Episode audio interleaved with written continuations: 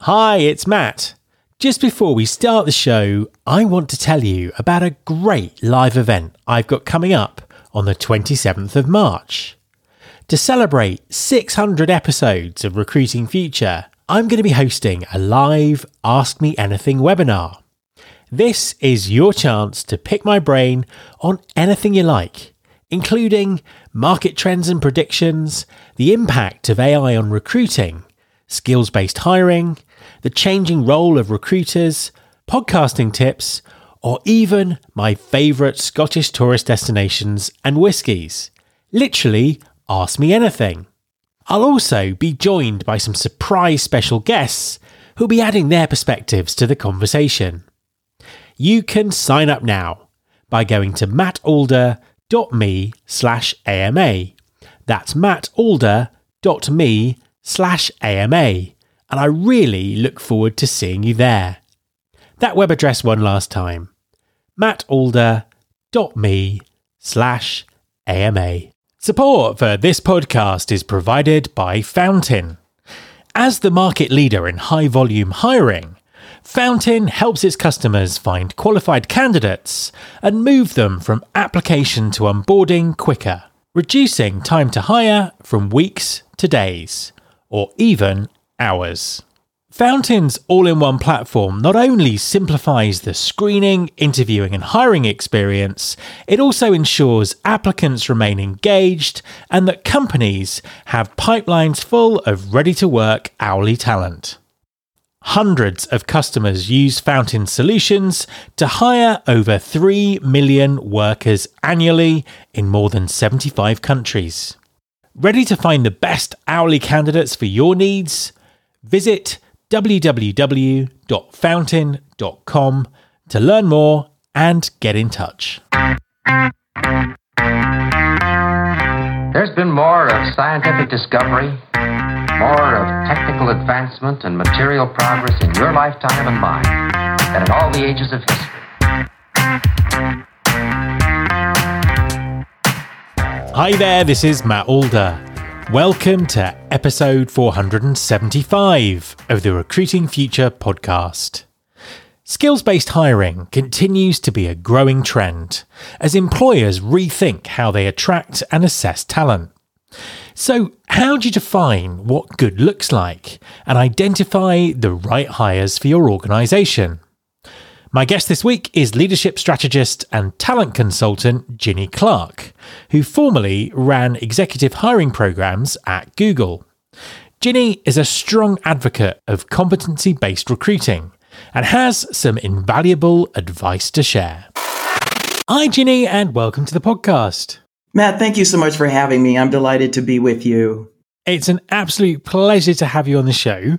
Please, could you introduce yourself and tell everyone what you do? Sure. Um, my name is Ginny Clark. I refer to myself as a leadership strategist. I have my own business after being an executive recruiter for 25 years. I was a partner at Spencer Stuart, one of the big global executive search firms. Um, I had my own business as a consultant, wrote a book on career management, um, and then I went to Google for four and a half years and uh, ran several of the programs in their executive recruiting function. Fantastic stuff. So, we're going through a very interesting and disruptive time when it comes to talent acquisition at the moment. Can you give us your view on the market and what's going on? I mean, there seems to be a, a combination of sort of short term economic trends, but some some deeper long term ones as well.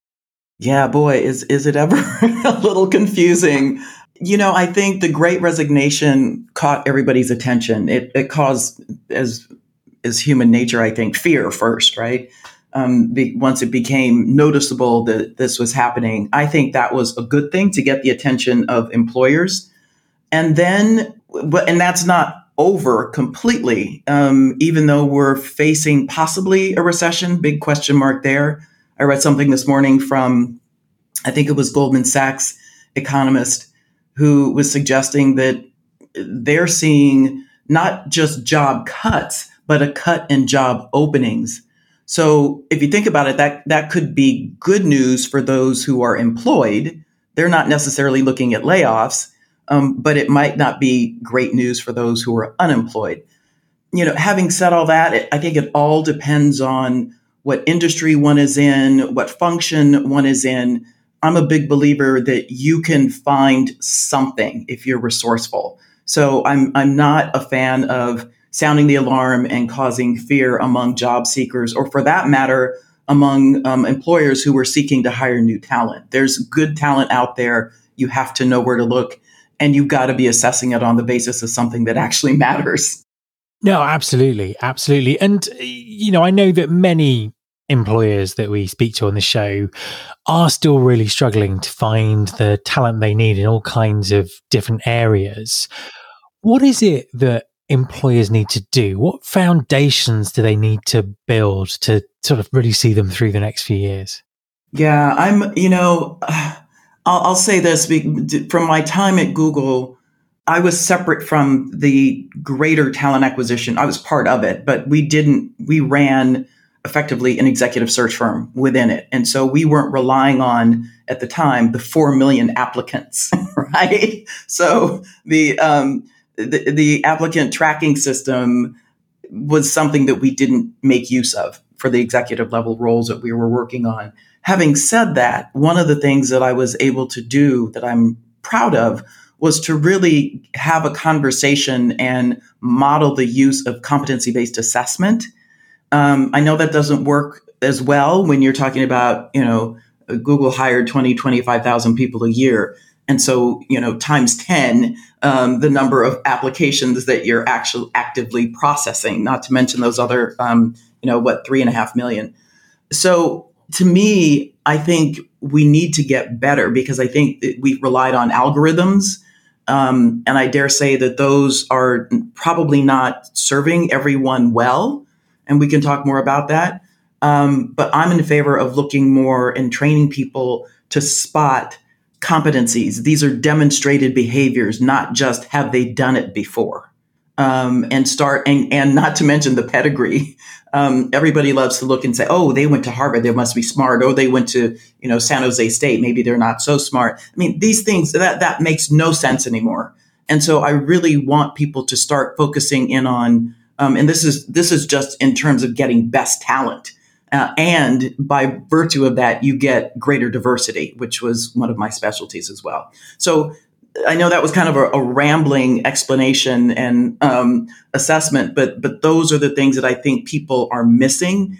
Um, and I think if organizations want to make sure that they are attractive, they need to make sure that they've got these systems in place that are being used by the managers and leaders in the organization, namely um, talent reviews and employee performance um, evaluations. Um, you know, all of these things that seem foundational to HR, those things matter because what we learned from the Great Recession, the number one reason, at least according to McKinsey, that people leave, right? They're leaving their jobs, is that they don't see any career advancement or development. And that comes from the manager or leader that's not an HR function necessarily. It is. There's, I get learning and development, but it's the responsibility of the leaders who are seeing these folks day to day to help cultivate them and develop them. And if that becomes your brand and your reputation, much better chance of you attracting best talent.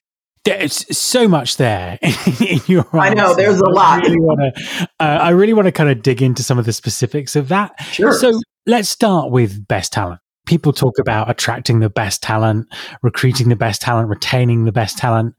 How deploy how do employers define and identify what best talent means? So, you know, in terms of defining best talent, I think I was the one who just used the word first, but I don't love the word. I think it's a slippery slope because I think it tends to mean in many people's minds, these are the people with the pedigree or the people who most sort of mirror the behaviors of the, the senior leaders inside the organization. So best, I think, is quite subjective. Um, and which is why I'm such a proponent of using competency based assessment, especially when you get inside, right? It, it's not just a hiring tool. It's how are you assessing people throughout their employee life cycle? And there needs to be consistency there so that you can define who's quote unquote good, better, and best. Not to mention the complexity of roles and scope and the fact that I'm certain, I, I, I, don't know that I can't quote any statistics, but I, I just know that there is so much suboptimized talent and that there's so much talent that people believe is good by virtue of past jobs that they've held who really aren't as competent as other people might be. And I mean, that's borne out from here's a stat. This is around leadership competencies. We talk in, I think, in terms of both leadership competencies and functional competencies. And there was a, a stat from a Gallup poll that said that 18% of leaders, 18 were, by those polled, were considered good at leading or managing, wow. meaning 82%. This is in the US of leaders and managers aren't considered good at leading and managing. They're not demonstrating those behaviors. So when you when you put some of those pieces together, we are not assessing people to know what best is. We get locked into, oh, they've been here a long time. Oh, they they manage up really well. Oh, you know, you have all of these excuses as to why someone gets promoted or gets hired. By the way, at the same time, you are absolutely losing some of the best talent because they're sitting there going, what about me? Why am I not being seen? I'm raising my hand, I'm doing everything right, and yet I don't seem to be the model of what best looks like. So, caution on the word best. A quick message from our sponsor, Wonolo. Hi everyone, I want to tell you about Wonolo. That's W O N O L O. Wonolo stands for Work Now Locally. Wonolo enables businesses to find quality workers for on demand, seasonal, short term, and long term work. Ditch the bulky paperwork and interview process, and use Wonolo to find quality workers fast and get work done even faster. With flexible workers and no platform fees, you can save on operating costs, meet demand, and maximize earnings with ease.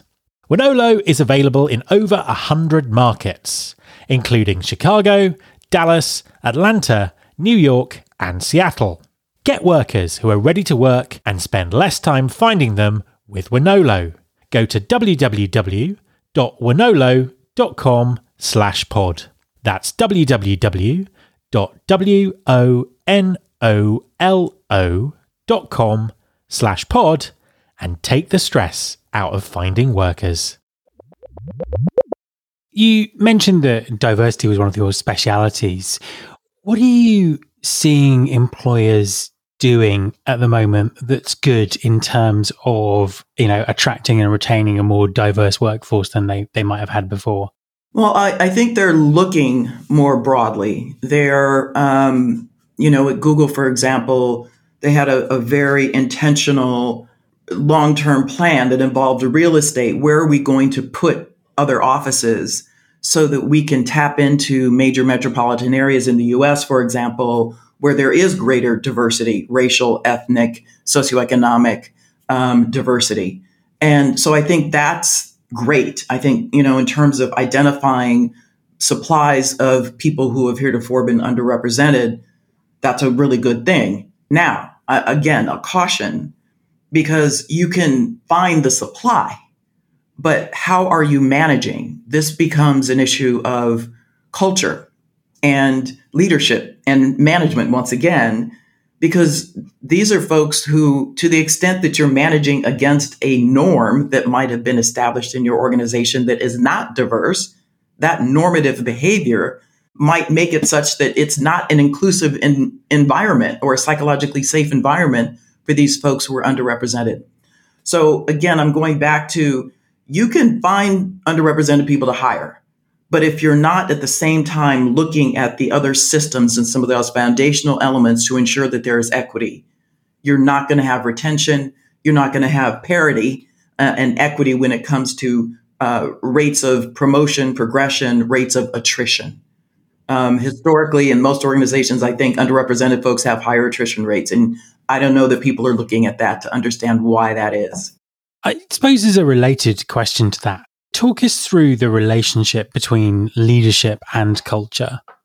Oh, I think it's direct, inextricably linked. Um, I think one's culture is the amalgam of the behaviors of the senior most leaders in the organization.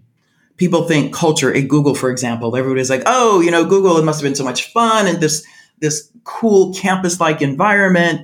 That's an environment, right? The culture to me is sort of that invisible soup that everybody's swimming around in every day. How are you made to feel by other people that you're working with, by your leader, by your manager? How are the systems supporting you or not? And you can find um, sometimes pockets, you know, sort of individual groups or functions, um, or sometimes an entire organization that can have toxic behavior um, that is exhibited by one or more leaders or managers, people in influential roles. That defines what a manager, a leader is, right? Influence.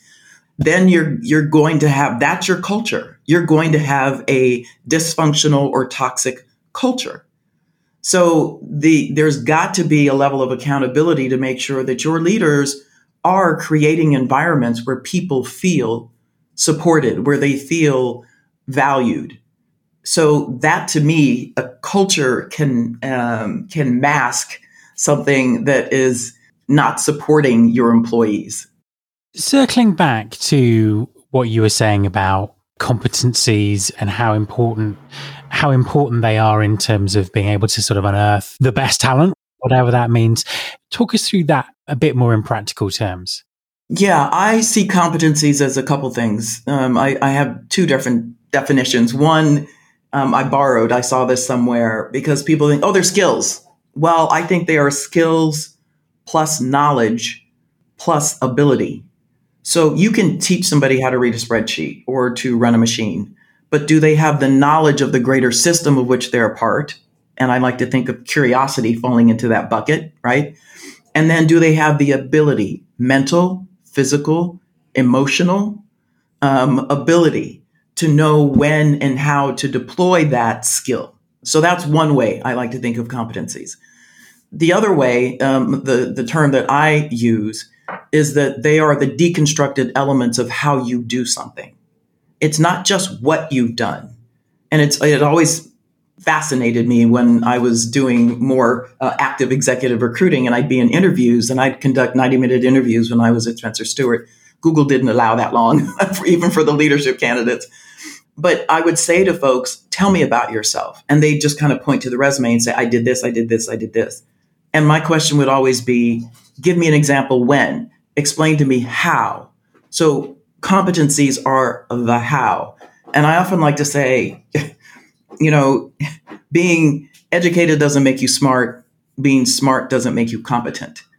Um, so I think people need to distinguish between the two. We get enamored with degrees and you know that pedigree that I was mentioning, but none of those things has ever been directly correlated to the competency or competencies because there are many of them. At Google, we had a like a library when I first started of 60 of them. No one was expected to have all of them. These were simply references that recruiters and hiring managers could use to agree upon three to five specific competencies that they wanted for this role.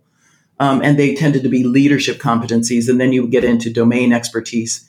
So, yeah, competencies can be, it seems maybe a little intimidating, but I think to the extent that you can get hiring managers to focus on some of those things and not, I want somebody from this company or I want somebody from solely from this industry. I think that's very, uh, a very limited mindset and it's, it's holding, uh, it's, it's not enabling organizations to see quote unquote best, particularly if you're a global organization. And as a final question, and also by way of bringing this all together, we started off the conversation by just saying what a what a disruptive time it is at the moment, and indeed it has been for the last the last three and a half three and a half years now. Obviously, a lot about work and how employers think about talent is changing, perhaps not as quickly as we'd, we'd like it to. But what do you think the future of work and recruiting looks like? And how should employers be preparing for that from a talent perspective? It's being upended right now. And I, I think I didn't even talk about return to work, hybrid work environments, and you know all of those dynamics that are shifting daily. I think leaders in particular, whether they're talent acquisition leaders or you know other leaders of different functions in an organization, need to appreciate that you're not going to have all the answers right now. I think the ground is shifting far too fast. Um, I think you need to poll people, ask the people who are going to be impacted by some of these things what they want. I think communication becomes essential to, particularly for employees, help them understand what's going on, what's expected. Say things like, listen, this is an experiment. We don't know for sure how this is going to work. And we're trying to hear all of you. We want to consider your preferences. We're not going to please everybody. Um, and I think just that level of communication and that uh, level of humility and vulnerability um, among leaders and managers is going to help figure some of this stuff out. I just I don't think it's a I don't think it's a scary time at all for me. And when I think about it, um, and even I'm putting myself back into the Google environment, so to speak, right? And I think everybody needs to just go a little deeper and ask deeper questions.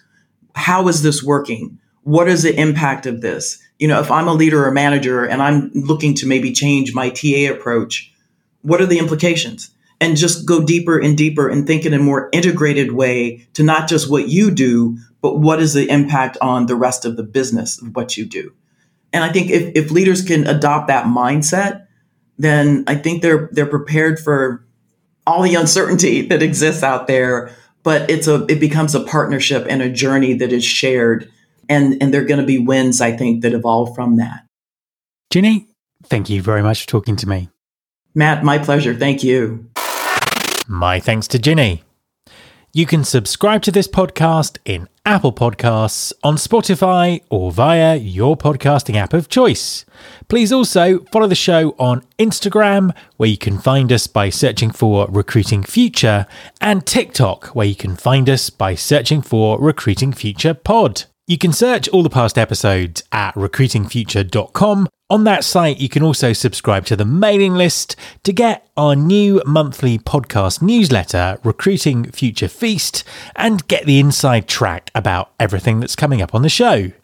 Thanks very much for listening. I'll be back next time, and I hope you'll join me.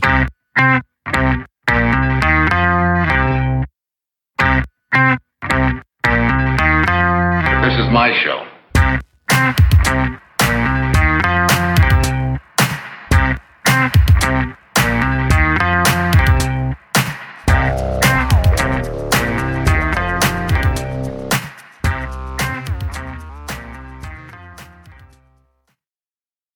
Welcome, change agents, to your go to place for stories that ignite your spirit, fuel your purpose, and connect us all.